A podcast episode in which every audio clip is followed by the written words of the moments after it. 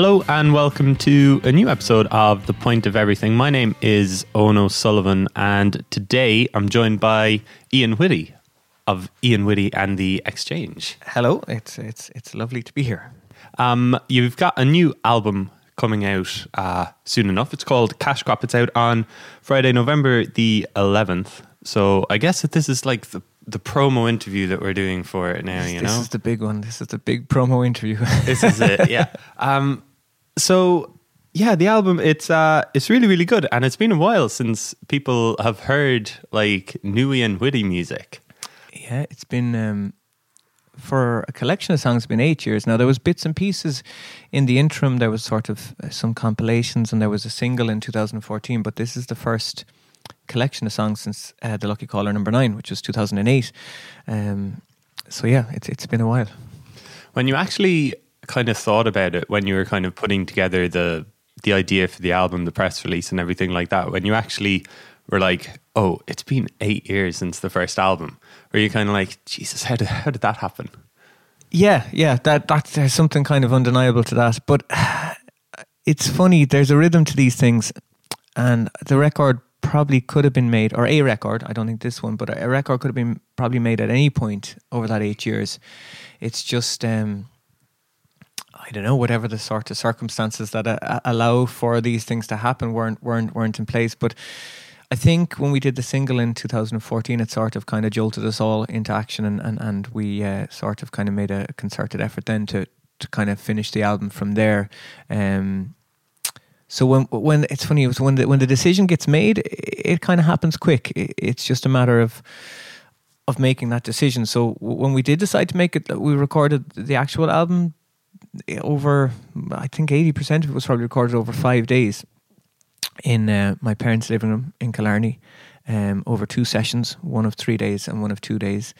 Um, and the reason for that was that at, at various points over that eight years, we had done a lot of um, pre-production, which is just fancy rehearsal. It's just you know making sure you record your rehearsal so you don't forget your idea. So we had done the fancy rehearsal in, in my parents' house at various points when they were away, and it's a very sort of a reflective room. It's it's full of glass and wood and. Uh, we always felt that we sounded well there. So when it came to making an album, we said rather than sort of trying to r- record in a neutral way and then make it sound like something, we would just go to the something and live or die by the something. So I think kind of that th- this record has a certain kind of a texture or atmosphere to it, and I think a lot of that is because of the space it was recorded in.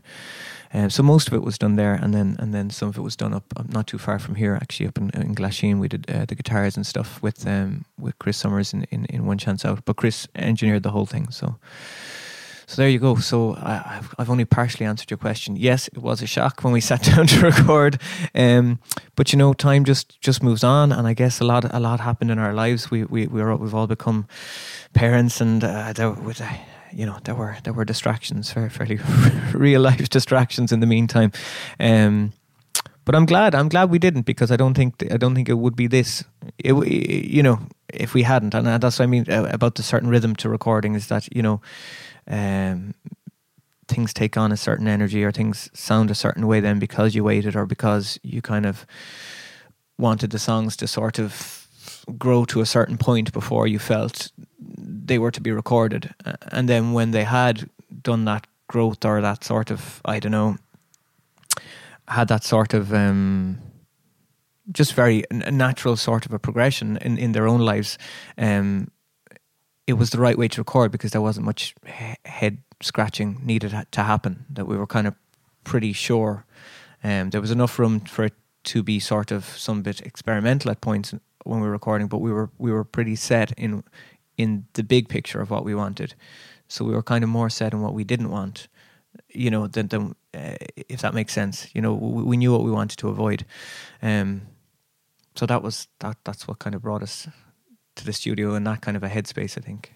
Were your grandparents still around, uh, and did they mind you you recording in the living room? My parents, it was my parents' house, and oh, sorry, um, they, they are, thank God, they're, they're still with us. But um, they they had gone. Um, on holidays, and I had put in a kind of a sheepish phone call. And I said, "Would it be okay if we moved some things around and maybe did a little bit of recording?" But you know what happened then was was quite drastic. We kind of pretty much tore their living room apart and, and set up a studio, um, but we put it back together again, uh, and uh, they're none the wiser. You know? I watched um, Dazed and Confused uh, recently enough, and I don't know if you've seen it, but like they want to throw a party in just uh, one of the, the kids' houses, and the parents are going away, and you know he's getting kegs of beer delivered, and the parents are like. Oh, we better not go on holiday now. it wasn't like that. Like you weren't getting kegs of beer delivered. Uh, no, no, gee, uh, no, not at all. I mean, it, it was kind of. Um, I had never worked in that particular way. You know, I had worked long hours in, in, in the studio before, particularly on Lucky Caller number nine, because um, some of those sessions were kind of intense as well. But no, nothing compared to this, um, because the time was so finite um, with the space. We we kind of just did roll up our sleeves and we did, you know, the the uh, a drink would have been a, a luxury we, we, we, we couldn't afford it. So we, we we literally did kind of just work through it as best we could and uh, on on as little sleep as as could be managed. But um, you know, which was new to me, and I, I, wouldn't I wouldn't naturally sign myself up to be that kind of a a, a trooper. But uh, it, it, actually I quite enjoyed it. Um, very intense, but but but very sort of rewarding too. Did you feel like um, it was kind of more a mature thing as well, like in terms of like 10 years ago say you wouldn't have done that you wouldn't have focused so much on getting you know that week of work out Whereas now you're very much like every every second of this is precious sort of thing. Um, no, because to be fair, I, I think I think even on the last one I was very aware of that, and and and the last one was was done in a sort of a, I guess in a in a studio proper as such. Not not that we didn't have you know the right stuff with us this time, but it was done in that more of a more of a studio space. Also, a house a house up in Wicklow uh, with Ken McHugh, but it it it, it was something that. Uh, uh, time was also precious on you know it was just that the the need to do it in, in in as intense a way wasn't wasn't there because it wasn't a situation that somebody was coming back in three days and, and you needed to be finished, you know, that kind of way. So I think it was more the necessity of the situation rather than, than the learning curve. Um, but you do learn those things along the way. I mean, you, you uh, and I think that's something you learn very early. Is you you kind of you don't really want to be in there trying to sort of recreate the wheel too much. You you, you kind of need an idea of what it is you, you want to do before you get there. And then I I always like to leave just about enough headroom for the creativity to happen. You know, when you get the nuts and bolts recorded, that you can then go, okay, so you know, how, what do we want to add to this to kind of bring out an atmosphere or to sort of augment it or to to sort of uh, enhance uh, the song. Um, whereas I don't know if you'd want to be. I know people do it, but I don't think it would would suit suit uh, me personally or, or the band to be working stuff up in a ground up kind of way. You know, I think I think it's best to to know what you're at before you get there. So, like, were you kind of continuously writing in between albums and stuff? You knew you had like ideas or kernels of ideas that you knew that you wanted to expand on, but you didn't. Did you see the full picture, sort of thing, or did that only kind of come later on in the process? I guess that was that was that was evolving. You know, that was evolving over the over the sort of eight years, and and and I guess when you say things that you learn from previous um, sort of outings. The definitely something I learned when I was making the Lucky Caller number nine was was um, just to tend to the song and to try and be as responsive to the song as you possibly can. So there was times when we felt we would need to, you know, for the songs to be quite produced, you know, or to have quite a lot going on in them for for, for that song to succeed. And there was other points whereby it clearly that wasn't going to be necessary. So, you know, there are some very stripped back moments on the record too. And I, I think that's just that sort of um, that attempt to be just responsible to what the song itself needs rather than sort of being kind of pushed around by, by any other sort of kind of vision you may have or, or thoughts you may have for a thing. Um, and that is those arrangements did evolve over the time and some of those songs would have been through a few different arrangements but that again that intent of just you know not kind of stopping until you feel like the song is been treated in the way that it it sort of feels comfortable. Um, and so I think we're, we're quite good at that. We're quite good at, at not settling and we're quite good at just pushing through arrangements and kind of tearing songs apart and putting them back together if need be. And then I think we're quite good at taking our hands off them when when that's you know what's required as well. Um, it it is like Ian Whitty and the Exchange. Mm. Like, is is the band fully involved in the um in the um rec- recording and the songwriting and stuff? Absolutely, yeah, yeah. I mean, what tends to happen is I'll come in with the nuts and bolts. So the you know the the the, the song, for want of a better phrase for it, will be written. So that the chord structures and, and the lyrics will be written. But then after that, it's it's entirely collaborative. So um, like this is this record is as much of uh, everybody else's record as is mine um, from from that point of view. So you know all of those arrangements would have grown out of the rehearsal space, and um, as as regards recording as well, you know, um, everybody sort of would have been involved pretty much all the way through the process. Actually, yeah. So, so who's in the band? I know that it's uh, Anthony Noonan from um, Clonakilty, who Mhm. some people might know from Armored Bear and playing in various bands around Clonakilty. And um, then there's uh, Flower Rahley, the two, the Rahley brothers, Flower and Paddy Rahley. Um, uh, Flower plays guitars with us, and um, Paddy's playing bass guitar. But um, they they would have been both members of Stanley Super 800 in terms Hmm. of the city's um, music history. Yeah, Great band, Stanley Super. A- 800. an amazing band. I, I think think one of my favorite Cork bands. Yeah, and uh, and, and I'm not just saying that because of our connection to Flower. They always were. Yeah, I, I really. Uh, there's just something uh, something in there. There's a playfulness and uh, a sort of sense of adventure and uh, and a lyri- lyricism. Um, Stan just had it as as as a way with words. I, I yeah, I, I really. Sorry, I, digress now, but yeah, no, they, they, they, they sort of would have been one of my musical highlights of, of my time living in Cork. Would would have been that band and going to see that band play live, and yeah, Well, di- digressing into like Cork bands is like one of my favorite things. But just before, maybe before we do, um, is it is it nice kind of having these musicians who you've known for a long time, who you've played with for a long time? Like, is there just a complete ease with which you're um, at with one another in the like, whether it be your your parents' living room or in the studio or on stage? Yeah, definitely. Yeah, yeah, and and and that's you know, that's how that evolution happens. You know, because you're you're playing in a rehearsal room or on stage with with the same bunch um, over years, and and then that kind of the, the the next thing that's quite important, that sort of the familial thing uh, creeps in, which is good because when it comes to making records or arranging things an argument is is good, you know, and it's it's it's it's an area where conflict is quite healthy because there's times when you need to have an argument around a song or a piece of work or whatever it is, and you need to be able to have that with people who you can have an argument with, and then you know everybody can be you know absolutely comfortable that everybody just cares about the song, you know, and that there's nothing else going on. It's it's it's a it's a creative argument, so um, that's where that kind of sense of comfort really comes to the fore because you can have that argument and everybody can be cool with it. If you know what I mean, does that make any sense? Oh, yeah. kind kind of, and I, I suspect a lot of bands are like that. That you get to the point whereby people can just have a wrangle over something and then get the best out of it, and be very comfortable that everybody has kind of pushed the song a bit further. Like, no one is kind of stewing that. Like, oh, I can't believe they didn't t- use my idea. Uh, no, I wouldn't think so. No, no, and I don't. I don't think that's in the personality of of, of anybody in in um, in our band. I don't think. I think there's no just a commitment to to the songs. I, I think we tend to know more about where we shouldn't be going rather than where we should, if that makes sense. We, we tend to identify a wrong turn very quickly as as a band. So it tends to be three people looking at one person saying, what are you at? so for the one person in that moment, it's a pretty clear message. That that that tends to be how it's happened. Um, so yeah, whereas when we're on the right track, it seems to be a bit, a bit more uh, oblique to us, but, uh, but but we get there.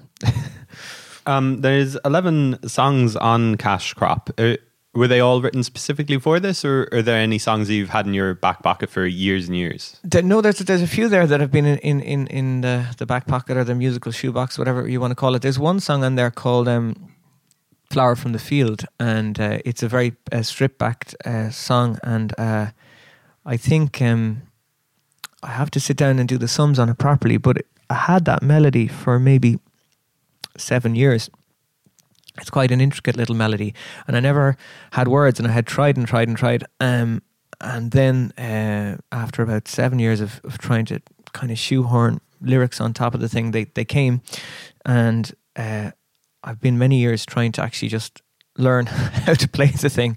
So that was something that came out of that that session, and and and, and Chris, you know, was talking to me very late one night about what um what I was doing the following day, or and I was saying, look, there's this song, and I think for this space it might be might be one that will work. And I played it, and he said, look, let's just do it now. Let's just not overthink it at all. Give me ten minutes, and I'll set up. And to be fair to him, he did, and he, and he kind of said, look, if it takes me any longer than ten minutes, you can go to bed. Um, so he did, and we did like two or three takes of it, and and it has wound up in there. Um, so that's one that I've had and it's been evolving for ages and it's it's lovely because I'm actually having to play it now. So I'm kind of forced into action on it and uh, and uh, I, I don't know I'm really enjoying playing it. It's uh, it's it's it's a song that's just a bit more um, personal to me or something and I think that's probably why I didn't sort of uh, I know that's maybe why I did. I, I always find it interesting that um, singers and songwriters have these like songs that they've had for years and years and they just feel like you know they just have the music or something, but they don't have the lyrics, or they have the song, but they just don't feel like they can record it properly. Like I was record, uh, I was talking with Luka Bloom earlier okay, in the year, yeah. and he uh, on his new album Frugalisto, he's got a song on there that's like 39 years old or something. I can't actually think of the name of it, but like Christy Moore, his um, brother-in-law, brother, um, like performs it regularly and everything. So people kind of almost saw it as as Christy's yeah, song, yeah. whereas Luka is now like you know maybe trying to reclaim it himself, sort of thing. But it's is it kind of like with with um that song that you're talking about? Was it just that you couldn't find the lyrics to go with it? Was it kind of writer's block or something like that? Or no, because at the time um, I would have been sort of consistently writing songs around it. Um, I I I don't know, and I and I can't. I don't know if I can answer that question for you but I guess it just happens that there are because even after I did find the lyric, I still didn't want to play play the thing, um, and I I guess there's just some things that are a bit more personal or that kind of um and, and, and as a whole, this record is not that it's less personal, but I, I do find myself shifting per- personas or taking on characters or, or, trying to tell stories from other people's point of view quite a lot on, on, on this story, but not not so much that song. And I I, I don't know. I guess um, I don't know if I can answer it. I, I can I can speak to myself on this one. I, I know it was kind of personal, and uh, and maybe that's why I held on to it um, for as long as I did. Yeah, and and it's nice performing it now. It is, it is, uh, and but I don't know because uh, it's funny you should mention that about um, Luka because um, John Spillane recently said about everything's turning to gold, Kathy. I don't know if you know that song, but it was a song that he played um, and then didn't play much after an initial phase because it was personal to him, and he didn't want to sort of drag it across stages for years and years to the point whereby it wouldn't be special to him. Now, I, I think I think I've represented him fairly enough there, and I think that, that that's that's what he's he said about it. Um, so I don't know. That's that's that's something that I guess performers have. You know that that sometimes they just want to maybe not um, wring the life out of something. You know, I don't mm. know.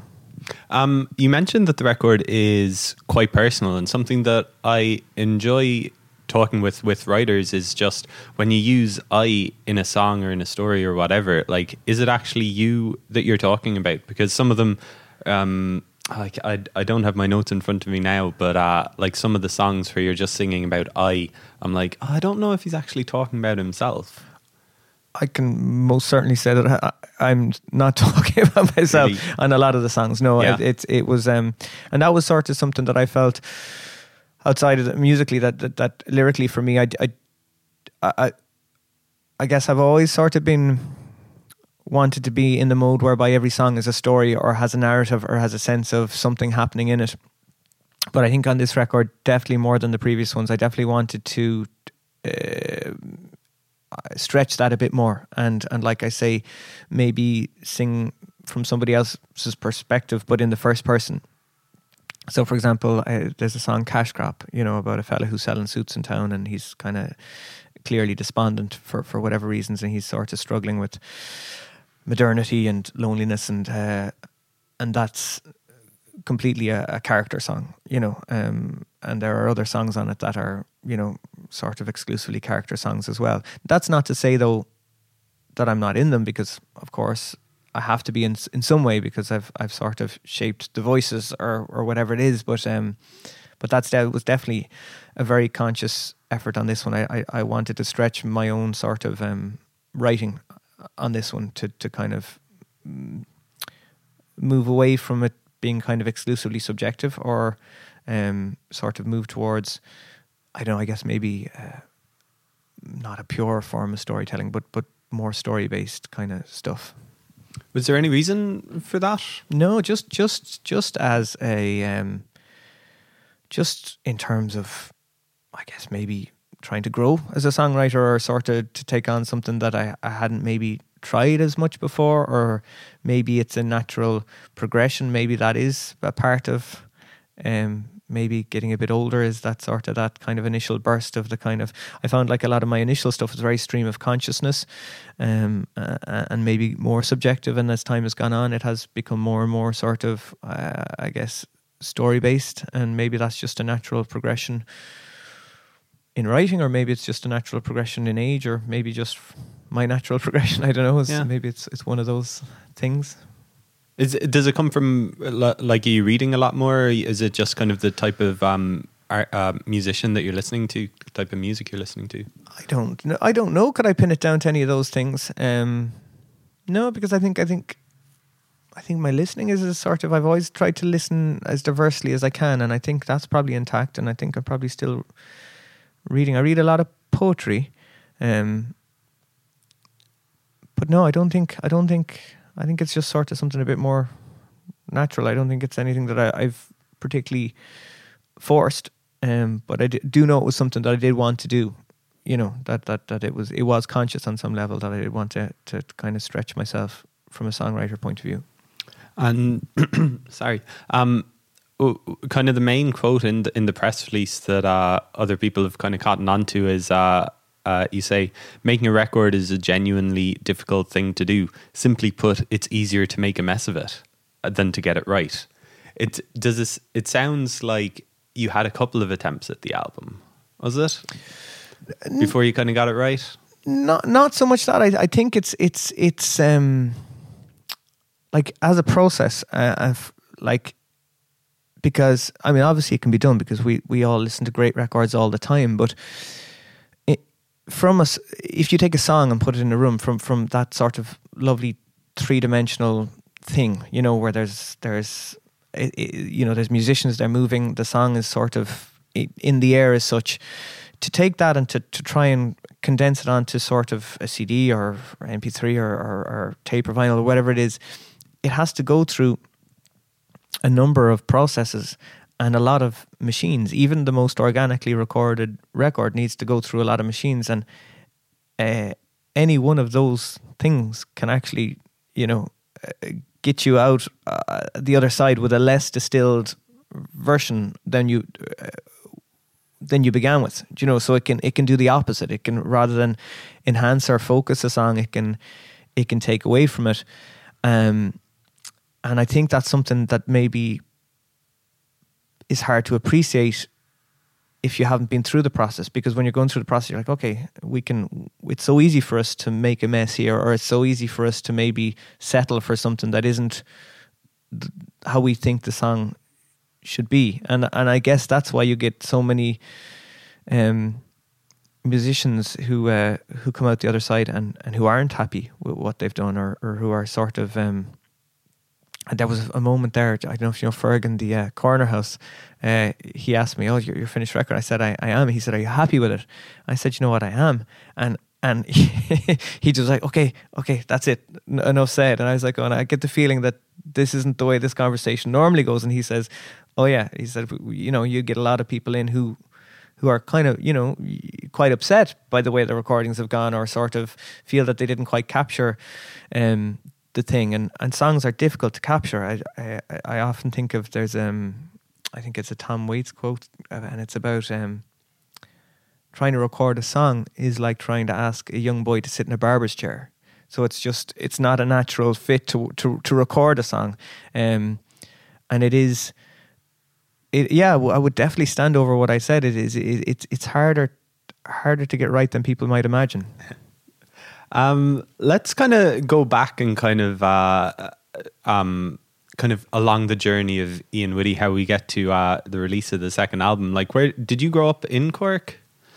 I grew up. Um, I was born in Chicago. Um, oh, really? Yeah, I, never knew that. There you go. I never There's, knew that. There, there, wow. you have it. Um, Congrats on the Cubs winning the World Series. Uh, thank you very much. Last night. um, somebody knows a lot about that, um, and it's just not me. But uh, I'll, I'll, take that. I'll take it. Uh, um, so yeah, I was born in Chicago, and then uh, at the age of about four, we moved to Dublin, and I was there till I was about ten, and then we moved to Kerry, and uh, so.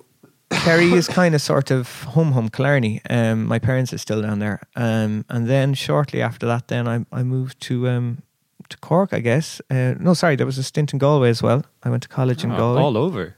Yeah, and then then mostly Cork though. I think I've been in Cork longer than I've been anywhere else. Um, yeah, so So when people say like Cork artist Ian Whitty, are you kind of like, oh, actually, it's Kerry? oh, I, I don't know, I don't know. I'm sure, because yeah, I, I think that's a that's a controversial one now that you've uh, you've you've walked us into. Uh, I'm I'm I'm I'm going for a. a dual citizenship on this one for cultural cultural reasons, reasons of cultural significance. Um, but uh, I think, to be fair, I think it's because I'm more closely associated with, with the Cork scene probably than, than anywhere else, and and I think that that is a fair comment. And uh, again, as as we all get get along, um, it. Uh, it is a place that I don't know. I kind of feel like we're sort of uh, we're not old men, just to put your listeners at ease, but um, we do feel like we're kind of drifting into that kind of more. I don't know the elders of of a certain Cork scene because a Yeah. lot of the bands we um, grew up with or started up with or, or, or songwriters even from the area that that, that that that I would be very friendly with. Like that, you know, some have have moved away or some have split up or some are in different bands now. Or it's it it, it it's changed a lot, you know, and it feels like. Uh, we're sort of still standing, which is brilliant, and I, I'm, I'm very thankful for that. Um, but uh, yeah, I, I- do very much feel part of the Cork scene. Um, not that there isn't a, a sort of a, a parallel history in in Killarney, which there is, because um, my formative sort of years playing music would have been down there, and there would have been kind of, you know. Um, a folk club down there, not dissimilar to sort of the Barras folk club. So we would have had a lot of really brilliant musicians kind of rolling through in my late teens and early twenties, and uh, and I kind of learned a lot and made a lot of good friends through that as well. And that was certainly something that would have pushed me along in music too. You know, And was guitar your first instrument? it was and uh, first and, and and only, and and that remains the the case. Um, my brother Shamo got a guitar, and he just didn't really play it, so I used to just. I used to just uh, sneak in and, and, and, and take it, and uh, and I never seemed that interested in covers. I always seemed more interested in just kind of um, seeing what would happen, is if if I did something other than covers. So that, that kind of so from, very early on, actually, it was there was a, a creative intent about even noodling. And like you going, you're going around to all these different places in Ireland. Is like the guitar the first thing that you're picking up and, and bringing with you up to college in Galway? Oh yeah, yeah, yeah, yeah, for sure. Yeah, yeah. Uh, and from I, I guess I was probably um, 15 when I when I started stealing Seamus guitar, and then uh, I didn't really let it down. Yeah, no, I, I didn't. Um, and uh, but that's a great thing because anybody who plays guitar will kind of let you know, like you're never bored. You know, I, I don't think I know what boredom is. I don't think I've ever been bored um, because there's always something to be doing. So Just strumming along the guitar. just yeah, messing around or yeah, and even you know singing a song and and uh, writing a song or or as time went on, I did learn a few songs over the years. learning a song, or you know, it, it- it's a great just endeavor. It's it's I would recommend it to anybody because, like I say, you're you're just um, you're always engaged. And so, what what did you do in college in Galway? I did um, English and Irish, and there was history and psychology in the first year of that. But I did yeah a degree in um, English and Gaeilge. Yeah, so And and why come to Cork then? I came to Cork for music. I came to Cork um, to because I, I I knew there was a, a healthy kind of a, a scene down here. And, and when was it that you that you came? Jeez, the hard questions now. Um, Yeah. you can remember everything that you. Yeah, it's just it's just years that are, I are think difficult. I think 2000. I think 2000, and I, I for a couple of years because I did the course in CSN up in Tramore Road, um, the the music management sound course, and then I would have moved back to Killarney for a couple of years after that, and then then back up to the city in 2004 or 2003. Sorry, 2003. So yeah, So that really was when kind of the the folk side of things was kind of kicking off in Cork or kind of getting a little bit bigger with the lobby bar and things like that. And Fred were kind of really getting going back then. Did it feel like an exciting time back then in 2000 in Cork? It did, but not just in Cork. Actually, it felt like an exciting time everywhere because there was a sort of um, that there was the beginnings of the DIY scene. Actually, it was the first. The first bands were starting to release their own. No, I'm sure it's something that happened up along, but but in a kind of a, a bigger, more visible way. The first of the bands who maybe had been dropped by labels were start sort of starting to take responsibility for their own thing, and there was a great sense of people just start starting to to put on their own shows, um, and a sense that people just wanted the stuff to be uh, interesting. You know, the, for the gigs to be interesting and for the for the presentation of the music to be interesting, and, and and Cork was no different to that. And I guess that was the start of, I guess that kind of first, well, not the first because obviously Cork has always had a, a fairly good music scene, but of, of my my bunch of friends, that was probably the first few times that they were kind of uh, making records and and and and, and uh, touring outside of Cork and all that kind of stuff. Yeah.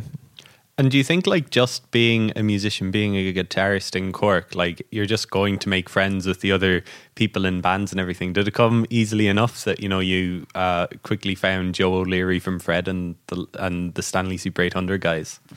Um, it it did, it did actually, um, and I think, um, yeah, I think what I think that's part of the scene here anyway. I, think it's just quite. Um, I think everybody kind of knows what's going on, and uh, everybody is sort of familiar with everybody else's music, and I, I think that that was natural. But I was I've always been kind of thankful that.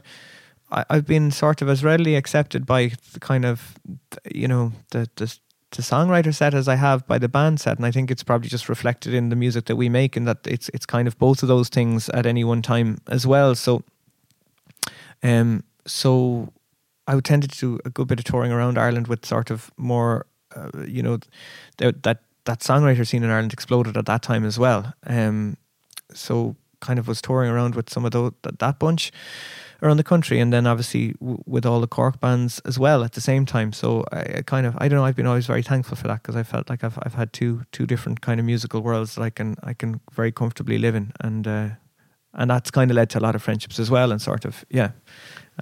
Um, w- w- was it that you were playing in other bands? What other bands w- was it that you? Were Oh no. I wasn't playing with bands, but but just that was say that bands seemed to be as comfortable to have me along and be on the bill with them as as other songwriters did, if you know what I mean. So it meant that I was sort of naturally kind of in the company when, when you were asking just about musical friendships. Sorry, You know, yeah, yeah, I was kind of naturally in the comf- in the in the in the company of, of a lot of the Cork bands at that stage, and uh, but at, at, in the same uh, breath, also in the company of a lot of the songwriters. You know, both Cork and and sort of national at that time as well. So was it that you were always just kind of playing your own music, just kind of finding your feet and everything as a songwriter back then? Yeah, yeah, yeah. I was always, yeah, always do my own thing. Really, I think. Yeah, And it fitted in with kind of all, all of the other acts that were playing. it, it seemed to. Yeah, and uh, yeah, and, and we we all seemed to end up on on the bills together all the time, and you know, uh, and you'd be you'd be dragged off to to other parts of the country to do gigs with them, and uh, then you you know we we ran a bunch of shows at that time as well. Um, around eh, kind of either in the city. We I remember we used to do these mystery tours. Myself and Niall Connolly used to organise these mystery tours, and we'd kind of put everybody on a bill, and we wouldn't tell anybody who was playing or where they were playing, and people would get on a bus and would end up in the middle of nowhere for some gig. And we we did a few of those at that time. Geez, you you really. I'm, I'm getting quite nostalgic now. wow, where did Yeah. you end up going? To we Barras? did, we did one. No, we didn't do any in Debarras actually, which is uh, we've done other things like like like that in Debarras since. We did one in the Pine Lodge, and we did one in Ringabella. You know, Sean and Maud's down there in Ringabella near Carrigaline, beyond Carrigaline. Oh, okay. And then we did one in um, at the back of the lodge in Mallow, um, and they were they were great because it would be you know it would be whatever bands were just playing in Cork. You you just put a bill together of ten or fifteen bands, and you'd say, look, Oh, really? 10 or 15? oh yeah, yeah, Oh, yeah, wow. yeah, yeah, yeah, yeah, and you'd have Value for money. Oh yeah, I don't think. Yeah, that's what I was saying. Is I think it was more important to us that it would be interesting than there would be sort of any financial gain. I remember we bought um, the lads in Plug. They sold tickets and uh, we bought them uh, like a, a couple of bags full of craft beers. This is uh, when craft beers were not we're not we're not we're not uh, that you know as popular as they are now. And and uh, that was the only payment that I think happened for all of those gigs. Was uh, remember giving Jimmy a bag of beer. Right, that was it. Yeah, it's like I start, I started in UCC in 2006, and then it did seem in the next two years that there was, you know, I always associate you with Fred and Stanley Super 800, and there's probably another couple of bands that I'm not thinking of. Like, d- did it feel like, or when did you decide it'll be Ian Whitty and the Exchange, and did you feel like, oh, this is a good like scene that we have at the moment that we're that we're in? Um, I think I think it was just I think it was very apparent that it, that the scene was good because just audiences were responding to the stuff, and I think I think that's when you know kind of more than anything else. And I think I think the bands themselves had just a good sense of I don't know camaraderie and all that good uh, the good stuff that comes with being in a, in a community of like minded people.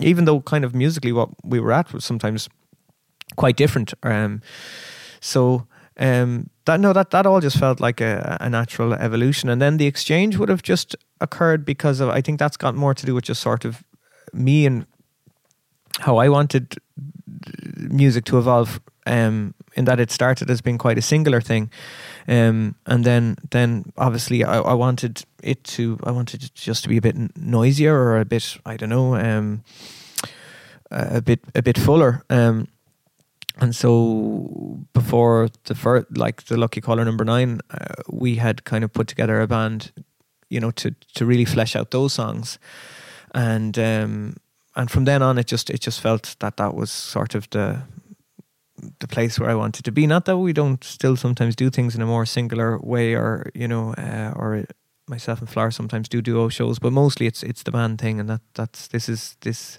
current album is is is is definitely as much a band thing as is anything else. Mm.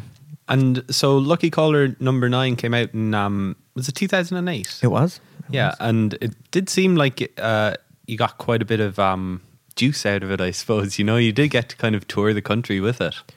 yeah, yeah. It, it it was um, it was great. Like we just certainly got a couple of years where we were kind of quite busy and we were taking singles off the album, um, and then it's funny, you know, kind of there was a I I- I think was quite busy with it for two or three years, and there was a, a couple of stints to the states as well, and then I kind of took my foot off the gas with it just because I felt it had run its course. Um, Like you were kind of getting tired of performing the same songs. not so much tired of performing, but just there had been a lot of energy had it been expended around that that project, and I just felt it was time, you know, to kind of move on to the next thing, which obviously I didn't move on to quickly enough at all, which would have been this next record, you know. And does that just mean saying no to opportunities? Like are the opportunity were the opportunities still coming?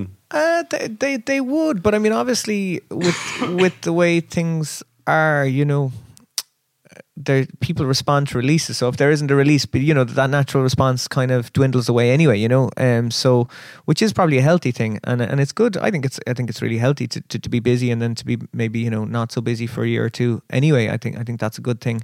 Um, but what I was going to say was when I did kind of really, I had completely stopped promoting the thing in, in any sort of a tangible way.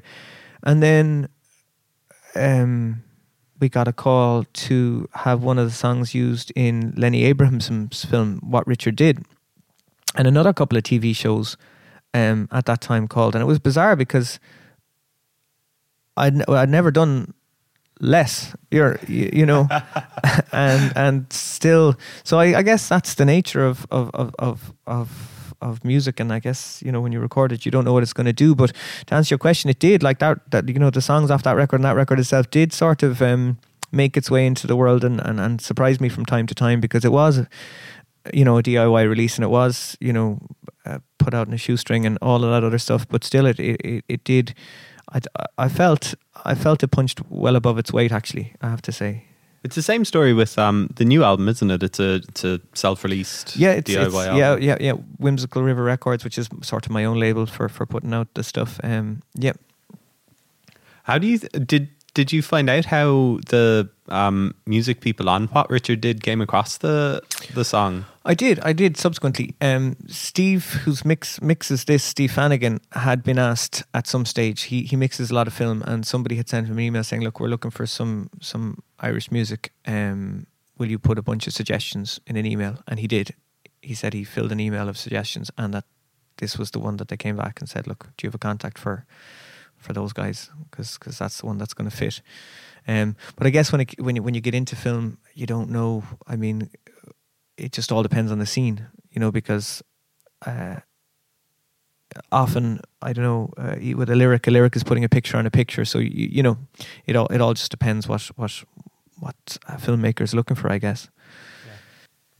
Um, just kind of talking about the, uh, the kind of the magical mystery tours that uh, you did back in the day. Like you played uh, Levis's, the kind of the secret song down in Levis's, which Joe O'Leary runs uh, earlier in October you did, or well, it's November now, but uh, at the start of October, you you went down and played that, did you? We did, we did. Um, That's like thir- like tons and tons of bands just on a on a across the Sunday, is it? That actually had a, a similar feel to actually. Um, to some of that stuff that I remember from from, from, from back back a while.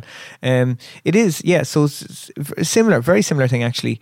Um, Joe sells a blind ticket in that you, you buy a ticket and you don't know who's going to be there, and then he fills um, there's a sort of a, a few different spaces. There's like a little living room space, which is about the same size as the living room we're in at the moment, which is, I guess, uh, for the listeners, is maybe four meters by four meters. Um, so uh, not not not a huge um, uh, space as such. So we did one gig up there, up in the living room, and then we did another gig in the in the in the main bar, which is uh, another tiny bar. Um, but it was a great, a great um, uh, atmosphere down there because again, people don't know who's going to show up, um, and he kind of uh, himself and Caroline plan it out in a way that they make sure that everybody does a couple of sets so that you don't really have to miss anybody um, at any point, and they kind of stagger them, and it's it's just it's just a cleverly run thing, and then they they just um, stuff the place full of, of, of, of people who who seem to really want to see music, which is a pleasant uh, sort of an outcome to have. Um, but yeah, no, it it, it, it was great, and I think uh, it was funny. We are going down to because we, we didn't know a lot a lot before we, we landed down, and uh, uh, I remember saying to Flora, "It's gonna be all right. It's Joe. Everything's gonna be okay because Joe has this way of making everything okay." You know, so uh, yeah. He just kind of puts everybody at ease. He does. It's just he's a big character, and he's a, he's just a very lovable kind of a, a of a character and uh, a big personality, and uh, and you just know that everything is going to be fine. You know, it's nice. It's nice to have people uh, around you that where where you know everything is going to be fine. Were you at uh, Fred's final shows in the pavilion? I, I was. We, we played. We played at both of those oh, actually. Yeah, yeah. We we I we, we, we popped um along at for for the for yeah we we we played a song with them and then they played a song with us or whatever whatever however that works. Um, so they were magic shows that and that was great and there was a real sense of kind of I don't know uh, of a of a kind of a chapter, a certain chapter kind of closing at, at those gigs. They were very um,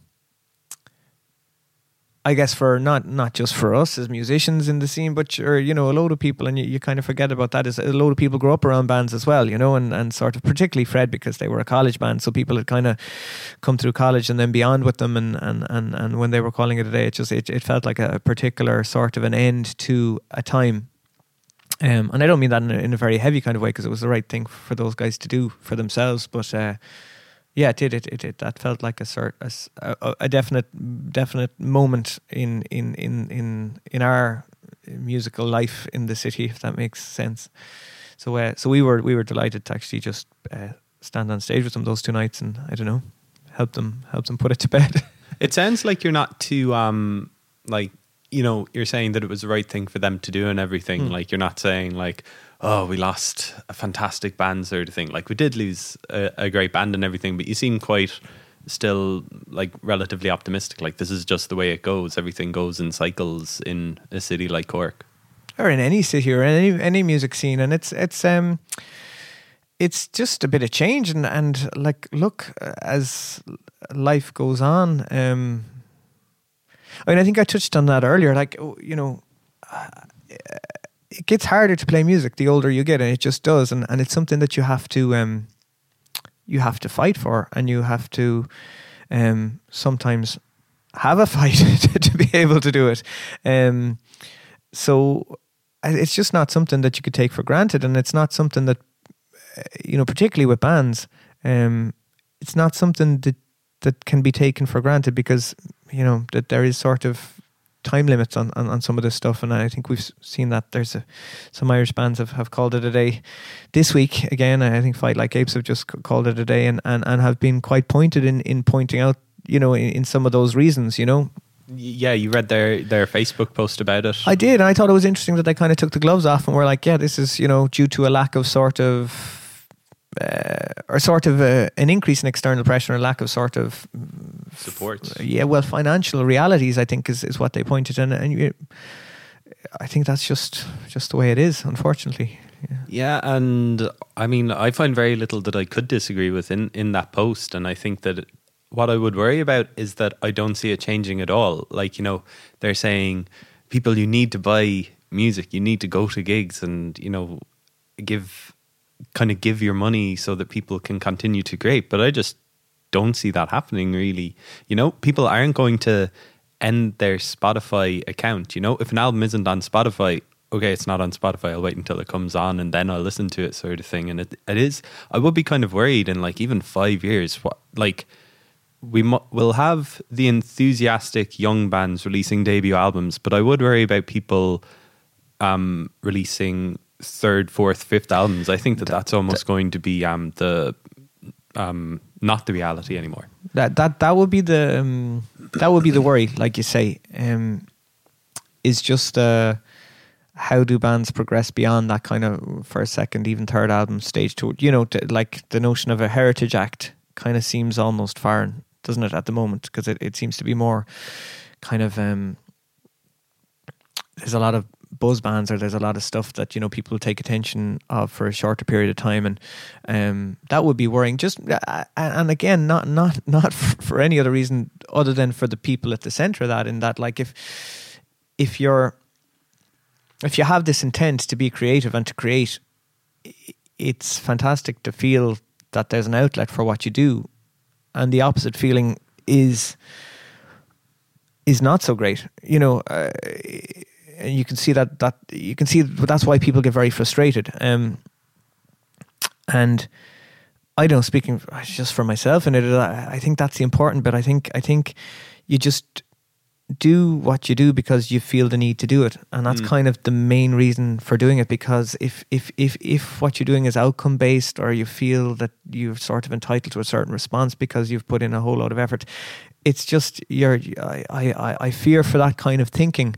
Um now that's not to say that you know look everybody likes the stuff to be well received and everybody would like to have an audience for what they do but I think the intent more and more just it it just it has to come from a very sort of a, uh, an internal kind of a place. And I think that was sort of uh, to bring it back to to this particular record is is what I said to the the lads before we went in. It's just like look let's get to the stage where we can walk away from it. And and it, if we get it to that stage then then that is the objective is achieved you know and and that has to be the way we're thinking about it and that's not to say we're not going to roll up our sleeves and do our best to to promote it um because we will um but it's uh it's a strange kind of a landscape, you know, and, and even in our own time, because I, I guess we're kind of going down memory lane on this one a bit. Like, but when you do mention those bands, like there, there was some fixed properties in that. You could go, okay, you know, we're going to make an album and we're going to sell X amount of them, and then we can make you know the next little EP or the next little single or whatever it is, and then there came a point. I think it was just after 2008, just just probably the day after Lucky Caller was released, that um, all of that just changed. Uh, like not not quite overnight because it had been evolving, but uh, it, it just there was there the, the set outcomes thing was gone. You know, there, and there just aren't set, any set outcomes anymore. I don't think for, for probably for anyone. Yeah. Um, I guess we'll we'll try and end it on a positive note. Will it be um, another eight years before before we do get the third Ian Whitty album? Uh, I, I don't know. I, I hope not. I hope not. But you know what? There's no there's no telling. Uh, um, no, I mean there there's there's always songs, and I, uh, you know that that process is something I am quite committed to, and I do do try and make space for that. Uh, you know, um, all the time.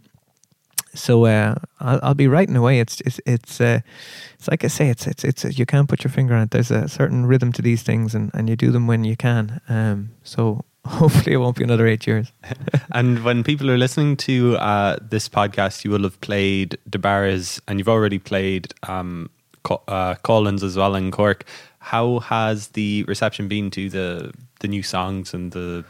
It's it's it's you know it's been great, and I'm I'm aware that you know I'm expected to say it's been great, but it genuinely has. it, it's it's it's been lovely. We've had two shows, and they're both pretty much full houses, and there was a great um, just a great energy to it, and and uh, and I've been a bit more nostalgic this time around. Um, and I don't know why. I've been disarmed by the fact that I am. I guess maybe I have been just. I think I've been doing gigs for 19 years now, which feels just like an age, and uh, so I have been just kind of looking back over it.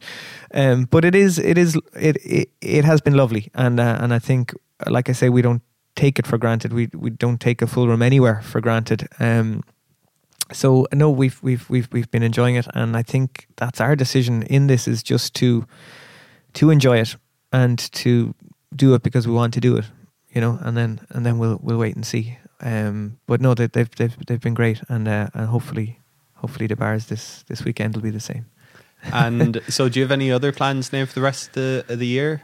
Um, we're going to so, so just hopefully the, the record now will sort of just make its way out into the world, and then uh, we'll see what happens over Christmas. I wouldn't be surprised if a few things kind of didn't happen over Christmas, but it, for us, in terms of um, our touring, it'll it'll be the new year again. I think it'll be February, March. We'll we'll, we'll follow the record out then and, and do kind of a national tour proper with that. Great. Well, uh, best luck with that. Um, Thank you very much, and it's it's it's been uh, it's it's been lovely talking about uh, some of these things.